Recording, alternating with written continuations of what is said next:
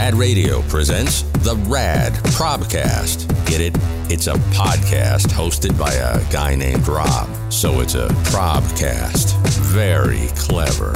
And now, here's your host, a guy named Rob.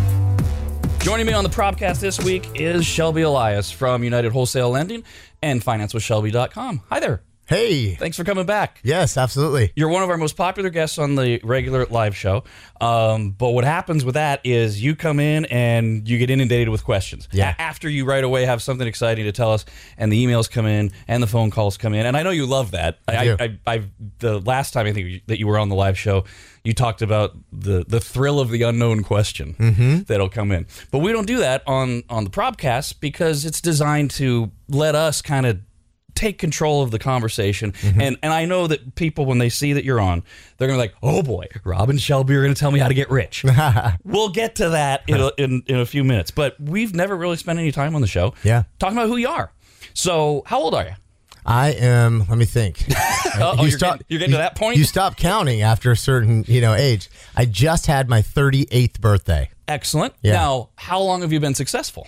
Um, well, it depends how you define success. Did you play sports in high But school? I, I did. I, I played uh, sports in high school. I played baseball, basketball, and soccer, Good at all of them. pretty much. You seem I, w- I like- worked really hard. You seem like that kind of guy. Yeah, And and it's the work is the key, right? it is. I, you, you're would you call yourself naturally athletic? I, I was I was definitely naturally athletic, but um, you know it it really comes down to the work and understanding the work at a young age. I think I mentioned one time on on the air, maybe not, but I was a child actor when I when I was growing up. Um, it was just a, a way that my parents could could make money, and um, so they they put me into that. But I learned my work ethic through that because I would go on auditions almost every single day, and I would get turned down every day. Like you know, thanks for coming in. We'll give you a call back. No call back. No call back. No. So every day I'm picking myself up, starting from zero, and I think that helped mold you know who I am. Um, and then you know I would say I thought that I was successful at probably age 19. I really started to define success. But looking back on it now, really, I, I really was always successful in its own, you know, in, in the own, in my own position. So you- you already answered successful. One of the the obvious follow up questions was, have you ever failed? And childhood acting, you Mm-hmm. at the audition. Did you ever anything anybody's ever seen you in? Uh, well, I was on like uh, some some national commercials, so like a Milky Way commercial. um, I was on uh, Marine World commercials. Um, About what age range are you doing this?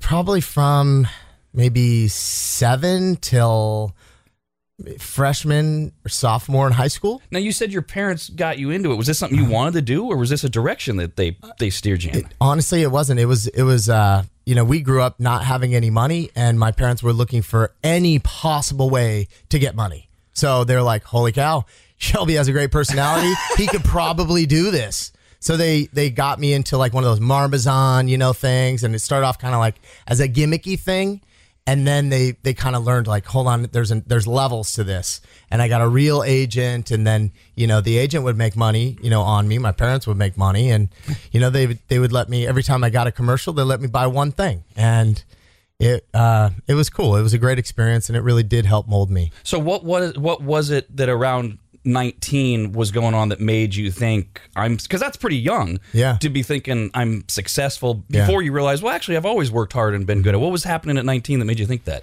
Um, I, I started making a lot of money really, and and that was that's why I said it depends on you know how you define success. In today's world, I define success a lot different than when I was 19. So you know, 19 it was just really about money, and um, it was a mortgage boom, um, and I was in mortgage, so we were making a lot of money, and and it was it was fun. It, it I was able to really help my parents out during that time too because you know I, I was literally making money and I would give it all to my mom. My mom would keep that the money in a, in like a savings account. It would help them out too. And then she would literally I, I saw roommates and stuff at the time. She'd be like, "Okay, here's a thousand bucks. Go ahead and blow it." And I, I didn't even have a concept of how much money I was actually making. It was just I knew I was making a lot of money I, there was no way I could spend it. I couldn't go to a nightclub or or anything. I didn't Yeah. want to live on my own. I didn't want to buy a house. 19, you're in that vortex age. There's nothing to do. There was nothing. It was like, okay, cool. I bought a nice car. Can I make my car payment? Awesome. That this is success. so what what got you into the mortgage industry right away, right out of high school? Well, so I wasn't even out of high school. I actually went to college when I was 17. So I started in in college very young, and um, it I I got, kind of catapulted in this world. You know, I had a standard for myself to where I wanted you know things that I didn't get to have when I was a kid, and that's really what it, it what sparked everything. My drive really came from that, and um, so right after it, when I got into a four year, that's when I learned about mortgage. Um, so I went to a JC first, did two years at a JC, transferred to Sac State, and when I went to Sac State, that's when I met the alumni of the Sigma Chi fraternity that I was in, and the alumni said, "Hey, this is a requirement. You need to pick a mentor." And uh, I said, "Hey, who's the most successful guy here? I, I don't care what industry he's in. Who's the most successful guy that has ever been in this fraternity? It was a man named uh, Cody Stein, and he took me under his wing and taught me how to do loans. So was was the desire to make money to have the things that you didn't have when you were young the driving force and and that guy could have you could have gotten a mentor in almost any industry and if they said this is how you make a ton of money you would have gone in that direction Yes, and and honestly, what it it was, it wasn't so much a money goal. It was a lifestyle. It was having things that I wanted that I didn't have access to as a kid. Being able to take care of my parents, you know, that that was a huge motivator. Was just man, this is this is really unfair. Those four boys in my family, we literally had different color carpet in every single room in my house, like red, orange, like it was no joke. And um, we only had one car. My dad bo- rode a bike to work. He worked at a cardboard box factory. My mom was the only one with a car. So it it it was a life that I kind of saw and I saw other people have. And it was more about the lifestyle. How do I get here? And then I reverse engineered that. And I'm like, I don't care how I get there. Will I be able to have this lifestyle with this career? And that's where it started. have you now at 38 have you met or exceeded the lifestyle that you were hoping to get when you were 17 or so Oh yeah, absolutely. And you know, and and that that changes, you know, and that's that's I'd say that the you you really grasp you know what success is in your later years. You know, you when you really start to to figure out like, okay, I I got that new car, I got that new watch or whatever, and and the moment you get it, it's like okay what what's next? That that wasn't even that cool. And you're chasing this void. And then you really start to to figure out that time is the currency. How do i buy back my time? So for so many years from i'd say 19 till 27 years old i had no time. And and it it it stunk. I thought it was great but it it wasn't. It wasn't all that it was cracked up to be. So now you know you learn how important that time is and and how much that that plays into success. So we have a I have an expression that I coined like 20 years ago or so. Um, when when we were talking on on the show about being successful, trying to be successful, getting ahead, things like that, and and it was important for me to delineate what you're alluding to there about how you define success, and but I didn't want to diminish the importance of money because you know hmm. the, the phrase is money buys happiness. Well. I'm sure you know plenty of people with a lot of money that are very miserable hmm. people Yeah. or certainly are not anywhere near content. So I couldn't argue that money buys happiness. Mm-hmm. But what I could argue, and I still argue to this day, is that money buys happierness.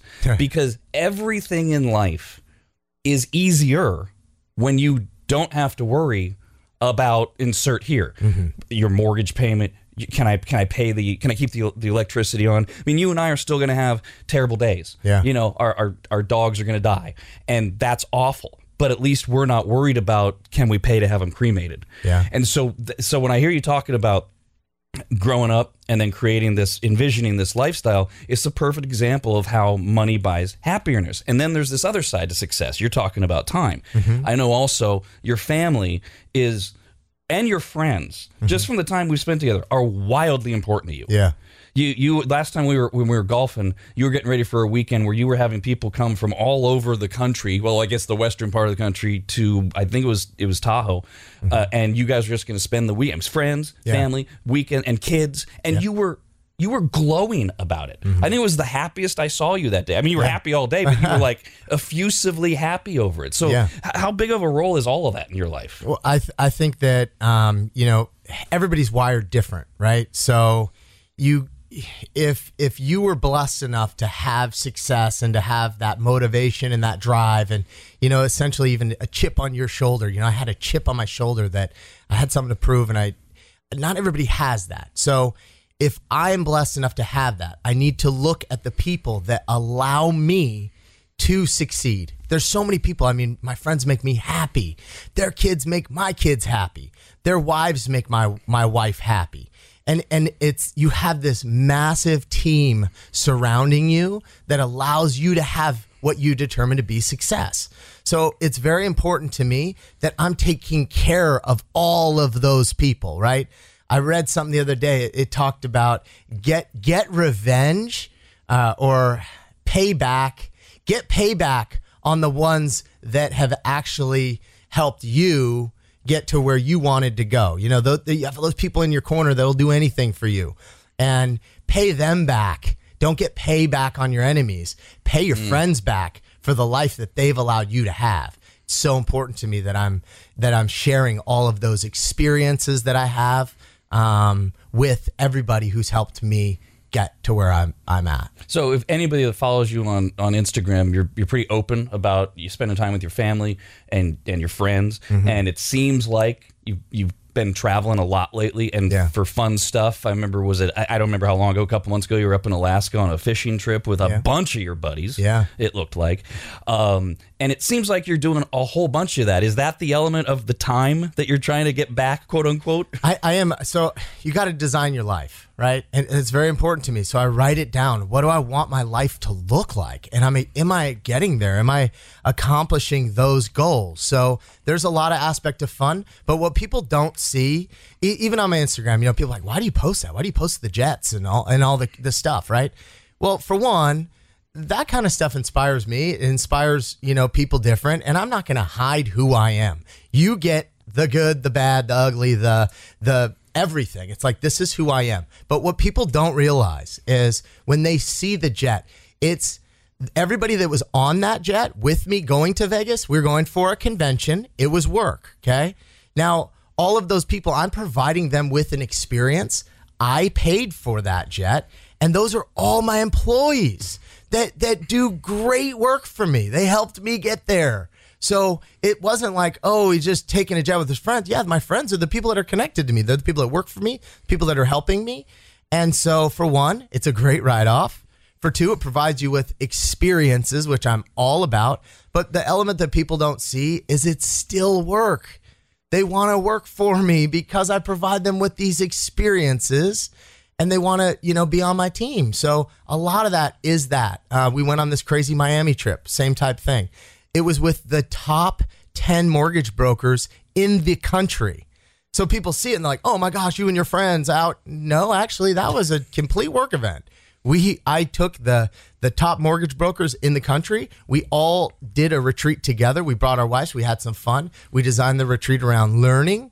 Also, how do we help each other grow, building those friendships up. And I'm learning from other guys that are doing the same thing that I'm doing, same mission that I'm on in non-competing markets. So it's it's a win-win. But what people don't see is the the real back end of that. And you got to mix it all in. You mix your work, your fun, your family, your friendships, put it all in one and and it's a it's a winning recipe. I think that's one of the sadder things that I see uh, too much is that either because of situations or attitudes or both, people don't realize that work can be fun, mm-hmm. and, and that even though it might be hard or time consuming, you can enjoy it, and you can actually, like in your examples, you can have fun and work and combine the the, the two things. Yeah. Um, I'm curious though. Do you do you ever stop?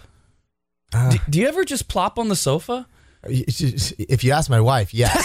and she hates it because she doesn't stop. My wife Oh, is she's a- the Energizer Bunny. She's a machine. I mean, you cannot get her to relax. But yes, you know, I I do. Uh, I wake up extremely early and I attack the day with excitement because there's so much that I have to do and and I focus on the things that I love. You know, like this, it's work. There's I get I get business from it. I have re- relationships that come out of it, but I actually enjoy this. Like I look forward to this stuff. So it's mixing it in. But yeah, when I get home, you know, I'm watching the World Series right now. It's great. Um, but there's a lot of weird ticks that I have. Like I don't.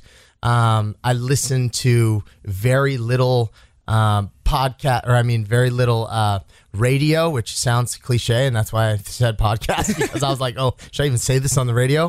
But I don't really listen to the radio very much.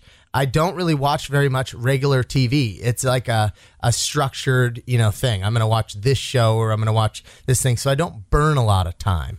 Um, I think that kind of answers that. Do you where do you know where you got your confidence, your self assuredness, your belief in yourself? You're as you say, you're very unapologetic about who you are for the most part. Yeah, I'm very confident in in who I am, and I think that you know I'm a great person, and I and I do right. Um, I think that that might come a lot from my faith, you know. So it's like you know I I'm confident in that. I'm confident in my own abilities. I'm a, I'm very confident in my ability to uh, achieve a specific outcome, and I think I learned that at a very young age. I think that's what's helped me in life is knowing that if you put in the work I'm not the smartest guy in the room. I never have been.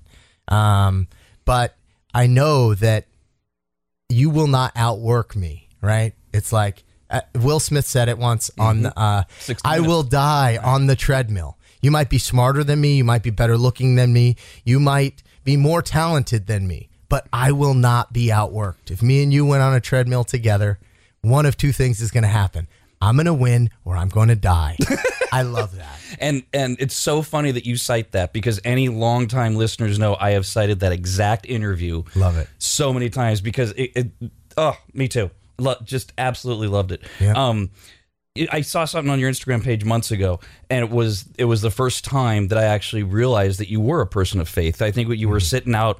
I think you were in Lake Tahoe. Not sure. It was an early morning thing, and you you you you made you phrased the caption in some way hmm. about the the day that God has, had made. It was a hmm. very familiar phrase. Yeah. And and I went, oh wow, now here's this guy that I'm getting to know, very successful. I had no idea what if you know because you don't you don't walk around forcing it on people or shoving it in people's face, but you also aren't ashamed of it. Did you grow up religious? Just from the beginning as a kid? Um, I don't think that we grew up. It, I mean, depending upon how old, yeah. Uh, but yeah, maybe at maybe 10, 11 years old, that- you know, at an age, my, my parents never really like forced it on me. It was like, hey, this is this is what we believe, and and uh, you know, you have a choice too, and they wanted it to be my choice, which you know, I, I really loved, and it was like, wow, this is this is kind of this is kind of cool, you know, I. Uh, you know I, you you you want to to kind of feel that the feelings that you get and and make the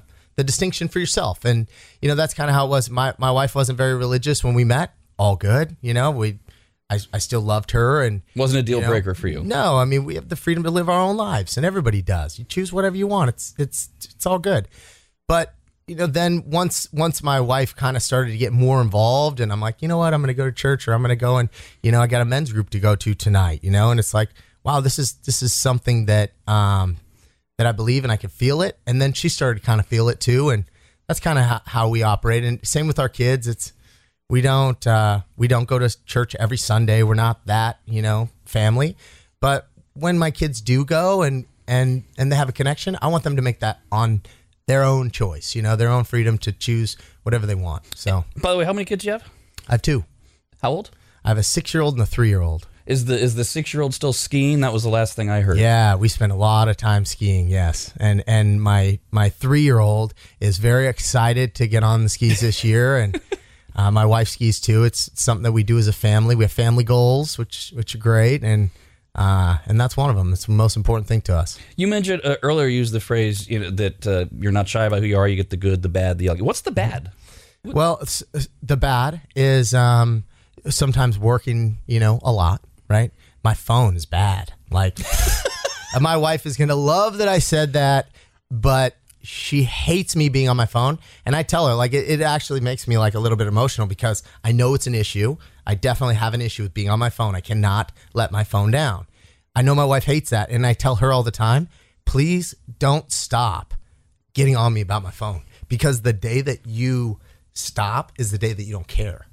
It's powerful. Is- So, is- big big issue. Has- yeah, has it caused like problems? Um, no, no real problems, but it's just it's not really fair. Like, why am I attached to my phone? Is it work? All It's work? so insignificant. is it all work or is it No, friends? Everything? Just, Just- ri- just ridiculous. Like, yeah, I, I communicate with so many people that I'm texting 250 people a day, and it's like, do you really need that many? Like, you. is that you- a literal number? it's, I'm dead serious. I probably text 250 different individuals every single day. Wow. And so it's catching up with old friends and and just just people always. I'm just like, why not? Why not have conversations going on here and have conversations going on here and doing this? Like, I I pack it all in there, and so th- that part never relaxes.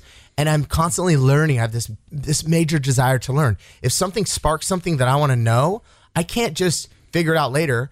I'm now on my phone researching that for 45 minutes. I'm like, hold on, babe, this is really awesome. And she's like, really? You're you're learning about how much car prices have gone up and like who cares? I'm like, well, hey, there might be some opportunity for us to sell your car. Right. And she's like, get out of here. What are you doing? We're at your son's soccer practice. You're an idiot. And I'm like, oh, I am. I'm an idiot. Sorry. You so you, when we played golf last time, uh, I saw your you and I were talking about your Tesla, and you told me the story that uh, because I keep asking Tesla owners if they love their Teslas, and I haven't gotten a no yet. Everybody loves them. Yeah. Um, but you were telling me that a lot of times you'll put the self driving feature on so that you can work Yeah. while you're in the car and on your phone. Yeah. It- It's absolutely retarded. like, why would I do that? But it, it the car legitimately drives better than me for sure. It has radar on the front of the car, radar on the back of the car. It keeps you perfectly in the lane. You could select how many car lengths to trace the car in front of you and behind you. Like it's it's better driver than me. But still, like really, you can't just wait till you get to your destination. So phone definitely issue. Well, the way the Bad. way you describe your obsession, if you will, with the phone, Yeah. I would rather the car drive you, because I can't imagine that your mind is occupied by just driving. Yeah. because you're just not built that way. I know. Now you said you're not you're not necessarily always the smartest guy in the room, which Mm-hmm. is what everybody that I know who is successful acknowledges. Because I don't think any of us can walk into the room thinking that. Mm-hmm. We might think we're going to work harder, but we can't think that we're the smartest. But when you're telling me about how you grew up and how you wind up in college, at, did you say 17? Mm-hmm. Is there an element of you? Have you ever been tested? Are you a genius in some way? I mean, is there something besides your work ethic? I I I would say no. Like I, I just I don't feel like I really am that smart. I make very good choices. I always make the right choice. You know, and it, it blows my mind that so many people actually know the choice that they should make and they choose the wrong choice. So that's just something that I, I don't compromise on that. I make the right choices. I make educated decisions. I learn from other people who have already done it. Number one key to success you do not know what you think you know. It, you you can't just mix your own thoughts in. That's what everybody does. They're like, you know, oh, I'm gonna you know do this or make this decision on you know purchasing whatever, and then you have a friend over here.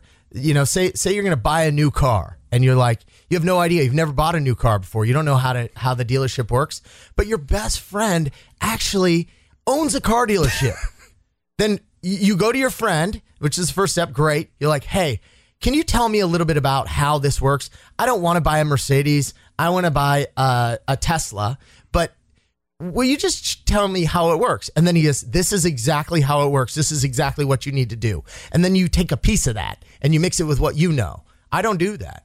I take exactly what they told me to do. I abandon all of my own thoughts because they're completely irrelevant. And I do that.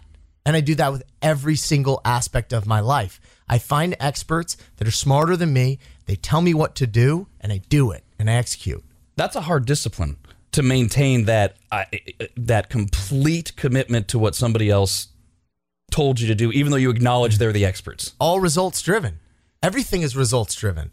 When I go to the gym, I hate going to the gym. There's not people are like, "Oh yeah, you, you can love it," and don't don't you love that? No, I don't. But I love the results that it produces. So I don't care about if I like to do something. You know, um, uh, I just that's how I live. It's like it's all results driven. What is the end game? What's the result that I get? Do you know was there a point in your life where you realized that you always make the right choice? I mean, I'm realizing it a lot more um, now. You know, like wow, you're really good at making the right choices, and um, people have told me, you know, my whole life, they're like, wow, you know, you, you've made a lot of really good choices. But kind of seeing how my my life has played out, you know, you're I'm kind of in that zone. You know, I've been I've been working really hard for a really long time. You know, you start off at 19, and you you've been going full speed. I- I've worked a lot, and now looking back on it, I'm seeing all of those decisions coming into play. Where it's like I knew that that investing in cash flow and learning cash flow because cash flow gives me my time back. I'm, I went from I made a whole bunch of money and I was spending a lot of money and I knew that I was on this this Ferris wheel of like constantly having to get new business and, and do all that. And I was flipping homes and had instant gratification. You sell, you buy the property, you fix it up, you flip it, you get the cash. And and then I went to, well, I wouldn't I would rather have a thousand dollars a month than a hundred grand all at one time. And a thousand dollars is going to grow because rents continue to increase. Where the hundred grand is a hundred grand right now.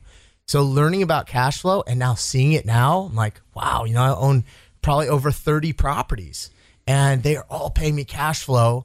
And so now I'm looking back and being like, wow, that hard road, you know, I, I joke often and, and I'm in that zone right now is I am the richest broke guy that you know because all of my money goes out to investments. You know, and I'm, a lot of times I'm like, oh my gosh, I have to buy this property because it's going to produce me with X amount of cash flow, but I don't have the money to buy this. What do I need to do? Okay, how many more? How many months do I have? Okay, if I do this, I do this, I make all these moves, I borrow from here, do this, then I can get it. How much more do I need to work? Well, how do how do I reverse engineer this? But now when I'm sitting back, I'm like, I'm like, wow, look at all these decisions that have just come into play. You know, We talk uh, on the on the regular show a lot about nothing breeds success like confidence, and nothing breeds confidence like success. And it's a chicken and egg thing, which is why I asked you the question originally, because I think, and, and that's why I asked you about sports too. I, I, I think that I started with confidence, which which led me to making these choices early on in my career and, and, and stuff. But maybe it was because I had success as a childhood athlete. I, I don't know. Maybe they're intertwined. But I wasn't until about a little a little younger than you. So it's probably when you started to realize where I went, where I was doing that exact same thing. I was looking back going, hey, I always get it right. Mm-hmm. Even if it sucks, you know, even if you forget sometimes that in the moment that you're that good, but and and then you go and and what happens is once you realize it, and this seems like where you're at, it mm-hmm. kicks you into a whole new level mm-hmm. because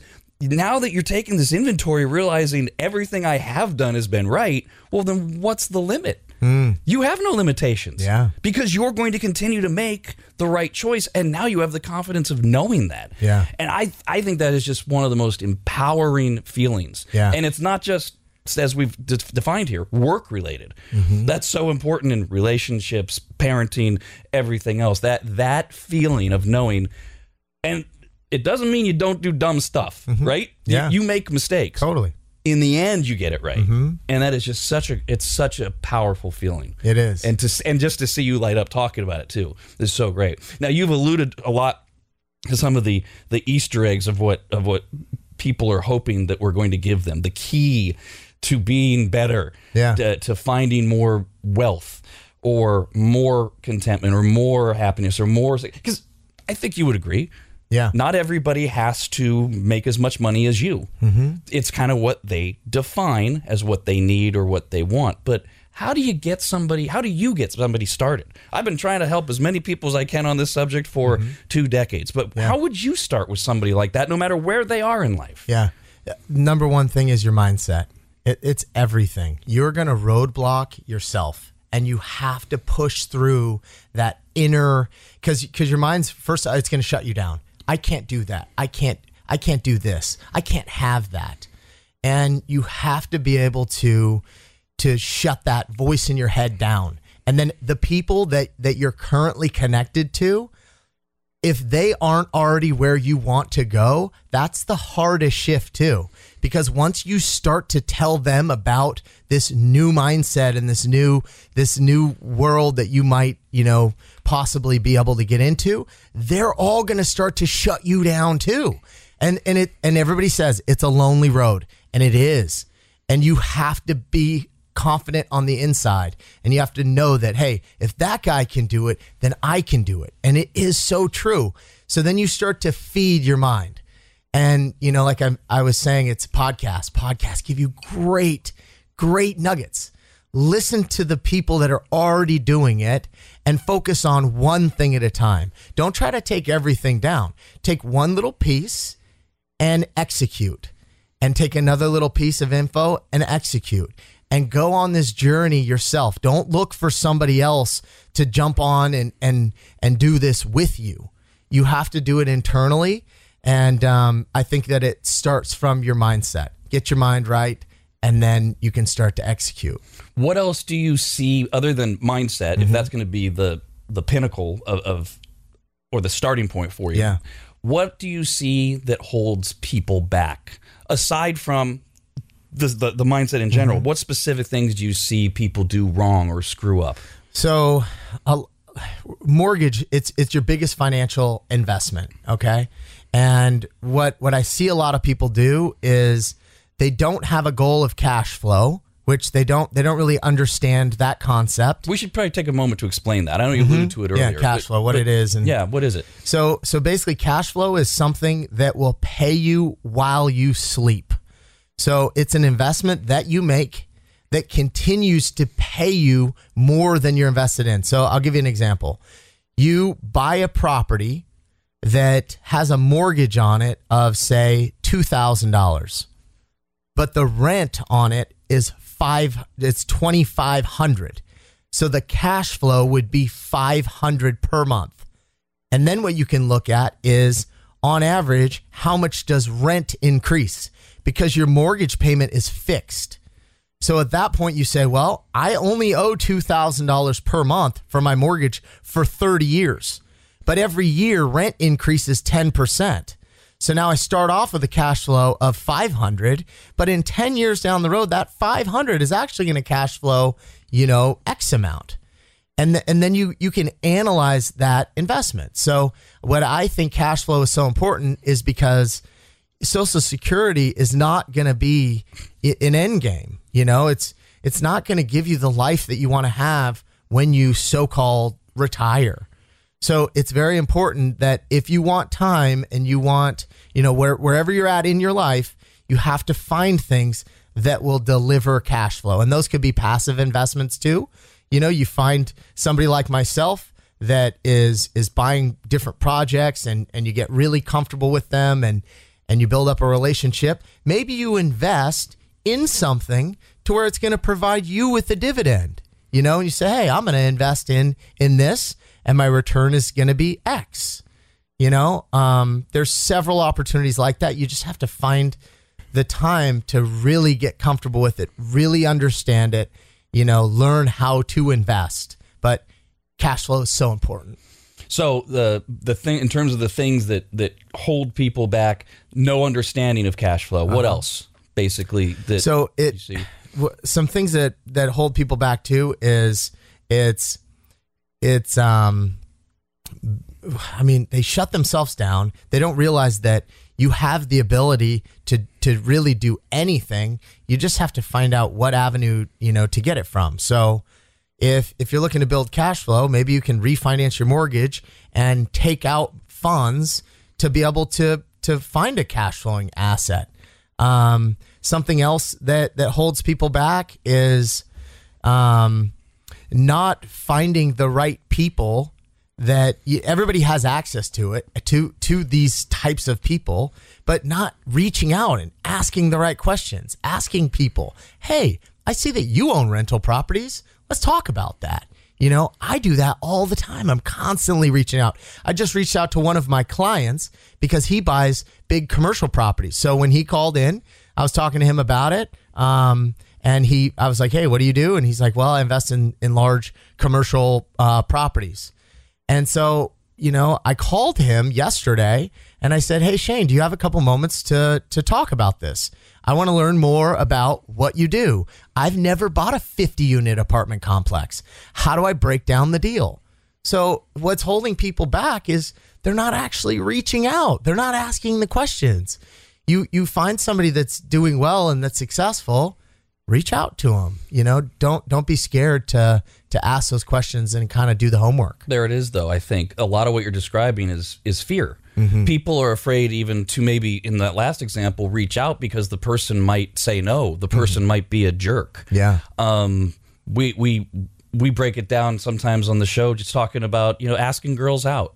You know, uh, people write in. uh, You know, as I get older and everybody else is younger in every room now, they, they'll ask for advice. Like literally, how how do I ask a girl out? I'm like, you just do it because they can't eat you. Yeah. What's the worst thing that can happen? They say no. Yeah. And and uh, Kyle, one of my producers, says that stands for next opportunity. And that's that's.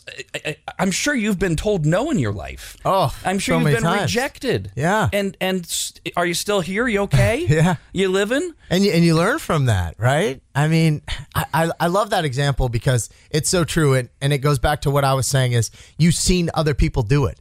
You've seen somebody that is the ugliest guy in the room with the hottest chick. You've seen somebody that's way older. You know, you, you've seen it. It works. Just take a chance and go for it. You know. So, it, I mean, you're exactly right. I think that the biggest fear, it, the biggest thing that's holding people back is fear. Get over the fear. So um, let's talk a little bit more about what you do specifically. Um, so United Wholesale Lending, you own that? That your Mm-hmm. Yes. company? Yep. You started that yourself when? Yep. I started in 2009. Uh, the company that I was working for prior went out of business. 2009, right after the crash. Right, I mean, I I actually started in 2007, but I, I didn't have it off of the ground yet. It took me a couple years to even get everything going. But yeah, I lost my job. And instead of being fearful and fearing, you know, that world, I said, you know what? How do I make this work? Let me go through the trenches, get all of my own licensing. If I didn't have to pay another broker and I didn't have to pay a company, what if I did the loans on myself, all by myself? Then could I get through this if I was able to earn 100%? So I, I sat down, I contacted other people that own mortgage companies, I learned, and I just built one brick at a time, one piece at a time until I eventually opened up my company. And um, so we opened in, in 2009, worst time in history to own a mortgage company. Uh, we opened up a, a mortgage company and a real estate company at the same time um, because we were doing short sales and and foreclosed properties on the real estate side, and on the mortgage side, we were just learning more about mortgage banking, building up relationships with the companies that were still there, and uh, learning how to recruit, and and that's how we got going. You still love it? I there's parts of the business that I do love, right? I love coming up with the game plan.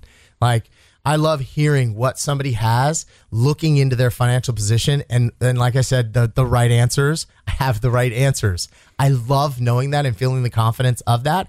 So I love being able to direct somebody and be like, "Look, I know what you should do. This is how we're going to do it." All the details? No. I I don't. I don't like chasing down documents, bugging people to call me back, you know, being against timelines and so I don't I don't love that, but I have a great team that helps me with all that stuff. But I love taking those first calls, helping people come up with a game plan that I know is going to help them. What do you see now and for the next many months? And, and it, whether it's specific to because that's what you do, real estate and and lending, but there's mm-hmm. also a lot of really there's a lot of trepidation right now over inflation, um, which seems like it could get really out of control.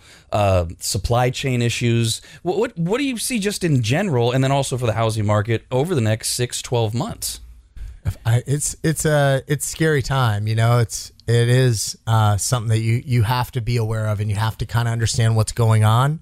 Um, something that I'm seeing is you see all of these shipping containers all over, okay, and you could look at that on social media and think, yeah, right, that's a bunch of hoopla, this is conspiracy, but I'm feeling it right now. I completed my own remodel at my house. I do not have a fridge my wife's dad owns an appliance company. I don't have a fridge in my own house. It got ordered eight months ago. how is that possible? So it's it's like eight months to get a fridge. You try to order any furniture, the car thing. It, it's like these cars are going up in value. Car used to be a bad investment. Now it's a great investment. Why? Because you can't get cars. Uh, Mercedes said they discontinued all V8s into the foreseeable future. You can't buy a V8 Mercedes. Nope. Okay, all the V8 Mercedes just went up in value. Everything. You, it's in, literally impossible to buy a Rolex. It does, Tell me. You cannot buy one. You go into the Rolex store, go into Devon's in the mall, you'll laugh. It looks like they got robbed. They don't have a single thing in the whole store. It's insane. So be aware of, of what's going on in, in those realms. I would say that you're, you're looking at gas. Gas prices are going up. So start to think now, like, well, what if gas did go to eight, ten dollars? Can you still afford to drive to work? If you can't, you should probably get into a more economical vehicle now. You should probably start carpooling right now. Start to plan for for what might come, and um, you know, I would say that your money is best in actual tangible assets because when inflation occurs, it it is going to weaken the dollar. Okay, if it weakens the dollar, then the things that are going to matter the most is real estate. It's a tangible asset. You know, people are going to pay you. They need a place to live. Now, why is real estate going to continue to go up? Because everything that goes into that house is harder to get. Can't get the fridge, can't get the oven. The lumber is absolutely crazy. So they're not going to be building more homes when it costs more and it's harder to get those products.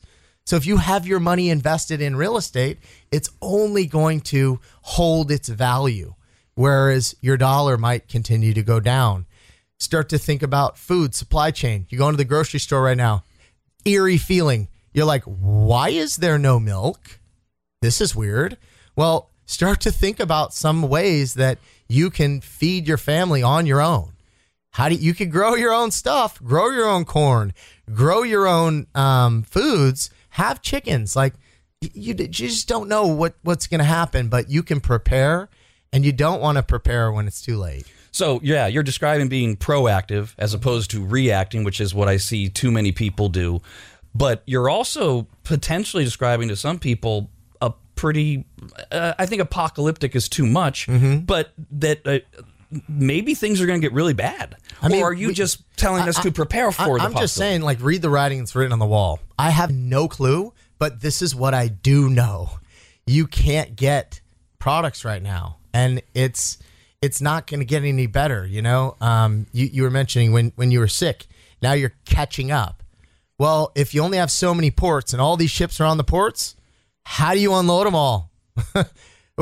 They're everywhere. Like the whole reason why I can't get my stove is because it's sitting on a ship out there. You can't get your stove either. I or, or no no no sorry my uh, my fridge. I Oh, got God, my I was stove. gonna say, what's in your kitchen? I, I have a stove. I don't have a fridge. But but that that's all I'm saying is Well, and then and the worker just, shortage you know too. yeah Right? I mean, so you've got this backlog. I think the last number I heard was 60 tankers in Southern California that need to be unloaded, or not tankers, you know, supply ch- ch- ships.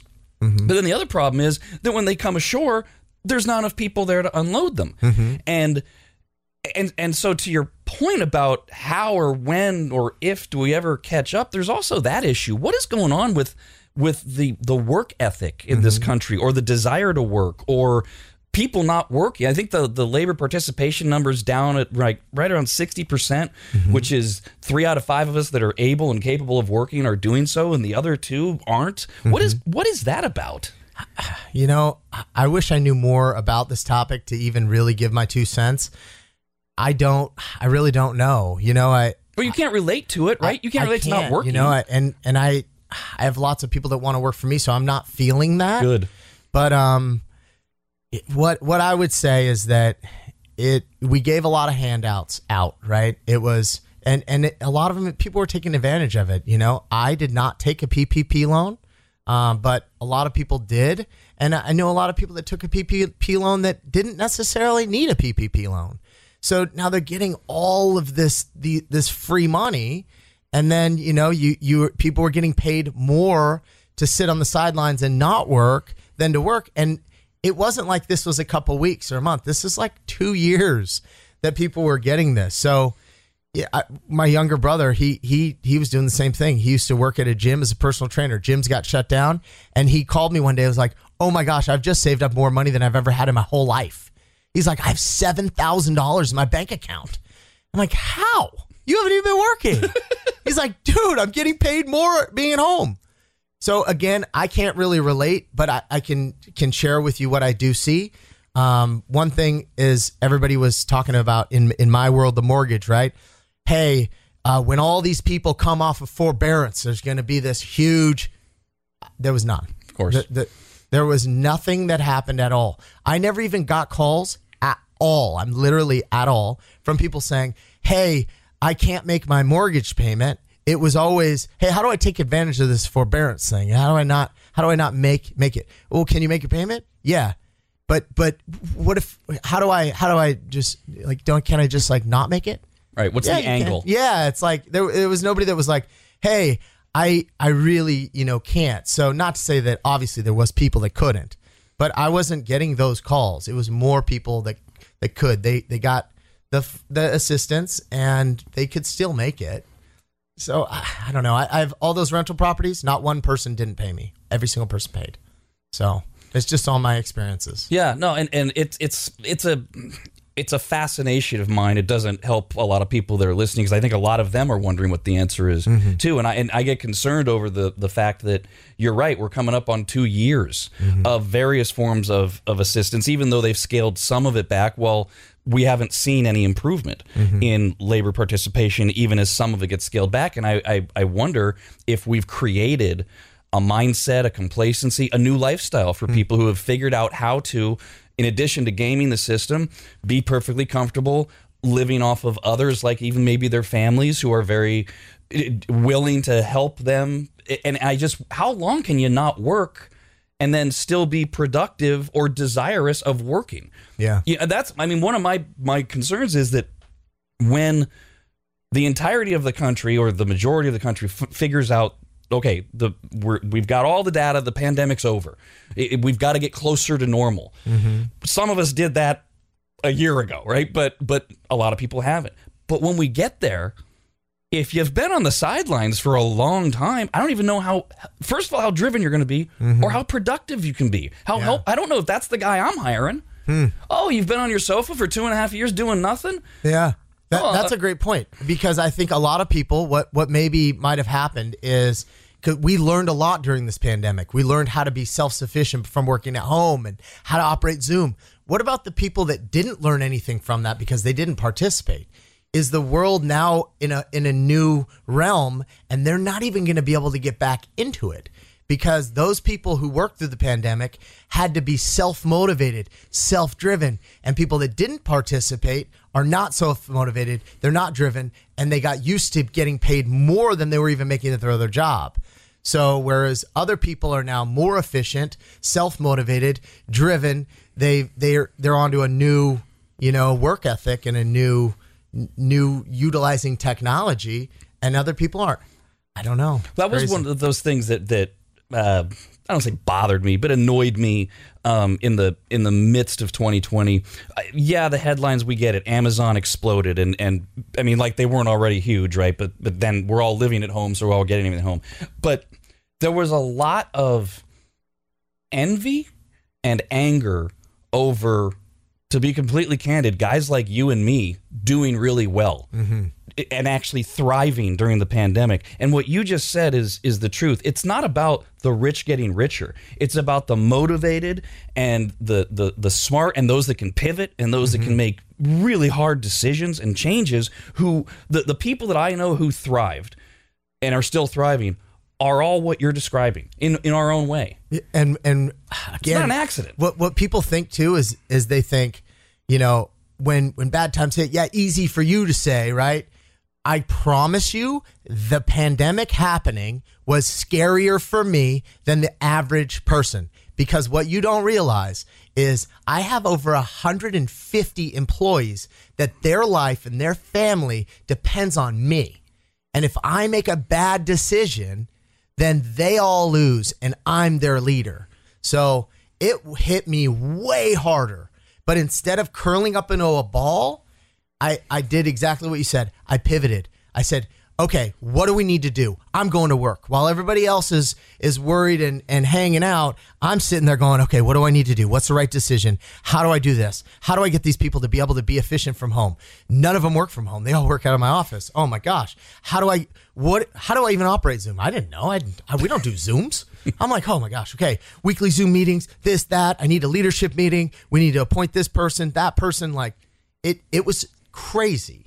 And but we pivoted, we got through it, and it's more stressful for me than other people realized, you know? Um, and and this That- this brings us back to kind of early on when we were talking about um, success and, and confidence and knowing that you're always going to make the right choice. Because when I would say late March, early April, when the reality was so obvious of what what was happening, I was terrified. Yeah. and I've got five employees, or you know, about twelve people that count on me directly. But then we've got all the indirect people, all the salespeople at the radio stations, and and another. And I I I, I was having panic attacks in my own little mini way, right? I'm mm-hmm. sitting in my office scratching my head, and the only thing that kept me going was knowing I'm going to figure this out. Mm. I do know I'm going to figure this out. Mm-hmm. And and that that's where that knowing that you make the right choice thing becomes so important. You know, again, you have the stressful days, money buys happiness, right? You were mm-hmm. you were freaking out about 150 employees who who count on you and rely on you, at least you weren't freaking out about knowing where your next meal was coming from, which allowed you to focus on that pivot. You're right. And then and then it comes back to the other things you were mentioning earlier. You gotta have the drive and the willingness and not not block yourself and when you make a decision, realize I'm good at this. Mm-hmm. So we're gonna go full steam ahead because I'm gonna be proven right. Yeah. And I think that's that's people need more of that. Mm-hmm. And I, I kind of like you putting up pictures of the of the jet on Instagram. Mm-hmm. Sometimes people need to hear guys like you and me talk like this and hope that it motivates them or teaches them something. Yep. What haven't we told people about how to be successful, happy, independent, anything else? Well, um, I, th- I think that maybe what a lot of listeners would want to learn is like, you know, what are what are some of the things uh, other than listening to the podcast, reaching out to people, you know, um, learning from them, and you know, like what what are some avenues in today's world? Um, and and I'll I'll kind of talk a little bit off topic. This is something. These are some things that are going through my my mind. Okay, one, we live in an Amazon driven society. People think, okay, well, that ship's already sailed. It hasn't sailed. That thing is still at the port. And and they control everything right now. But not everybody's even adapted to it and there's not even very many other players. So, if you want to learn something, this is you have to figure it it all you got to go through Winston Churchill quote is something like you got to go through hell in order to, you know, whatever. I, I forget what the quote is, but basically, it's gonna suck. You want it to suck. Everything you want is right on the other side of what you don't want to do. Know that. So if you think about Amazon, think about how do I open up a store? There's this little company called Alibaba. What Alibaba is, this is one of the biggest publicly traded companies in the entire world, and no one in America knows what the heck is going on, but I'm about to tell you this is how it all works, okay? Nothing is manufactured in the United States. Nothing at all. Literally nothing. So the reason why we're having these issues getting supply is because it's all coming from overseas. Literally every single thing in your whole life. So now you think about that as- far as opportunity, okay? No one understands the reality of that. And this is why it's huge political debate about us not manufacturing anything in the United States. We will never be able to catch up to China. That that's not the goal because China has child labor and they've they they've like slave labor that is so low that the United States can never compete. That's fine, but you as an individual, you know, consumer or business owner, if you opened up your own store and you find products that are being manufactured from the website Alibaba, order some of them you know things that you use in your own life you know uh, some of the things that i'm looking at right now i buy a lot of my toys from there because it's cool stuff that i don't want to pay retail for so one of them being a foil it's a foil is an electronic surfboard if i were to buy it here in the united states it's $10000 I want one. I have a house in Tahoe that's on the water, and I, I want one, but I'm not paying 10 grand. That's absolutely absurd. What these companies that they're doing in the United States, they're reselling what they got from Alibaba. So I can buy it on Alibaba myself for 2,300 to $4,000. So I'm buying from there. If you buy a certain quantity of these items, they will brand it for you. Companies like Yeti, Yeti does not make their ice chests. They buy the ice chest on Alibaba's website for like $50. And they have Alibaba put Yeti on it and they ship them here and they keep them in warehouses and they sell them online to you and they ship them from the United States to your doorstep, but they stockpile them. So just they pay fifty dollars. Fifty dollars. You can go on there. One of those tumbler mugs that that say Yeti. You buy the exact same one for like six bucks. They sell them to the general public here. The only difference is if you buy it directly from Alibaba, it takes you a month to get. If you buy it from Yeti, since they already shipped a million of them into their warehouses, it takes eight days. And also, the only uh, the only thing that they're doing is just advertising it. But Alibaba is eBay for manufacturers to put their products that they manufacture. I mean, I'm talking every single thing in the world. So when when you're thinking about opportunity, that's a great opportunity. That's something that I'm looking into.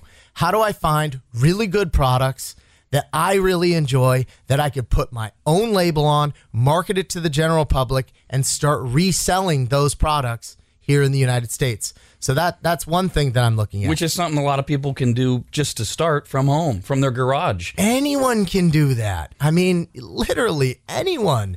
You could start a, a hat company. You could buy, you know, a, a really awesome phone charger that's wireless. And I mean, like these things are like eight dollars on on Alibaba. And the only difference between a Mophie juice pack is that they bought it first and they shipped it here and, th- and they're shipping from the United States. And that's kind of a problem in our society. People want things right now. Mm-hmm.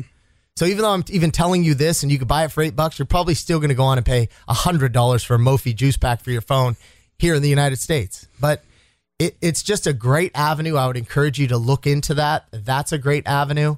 Um, another thing that I'm doing right now is I'm looking at Airbnb properties.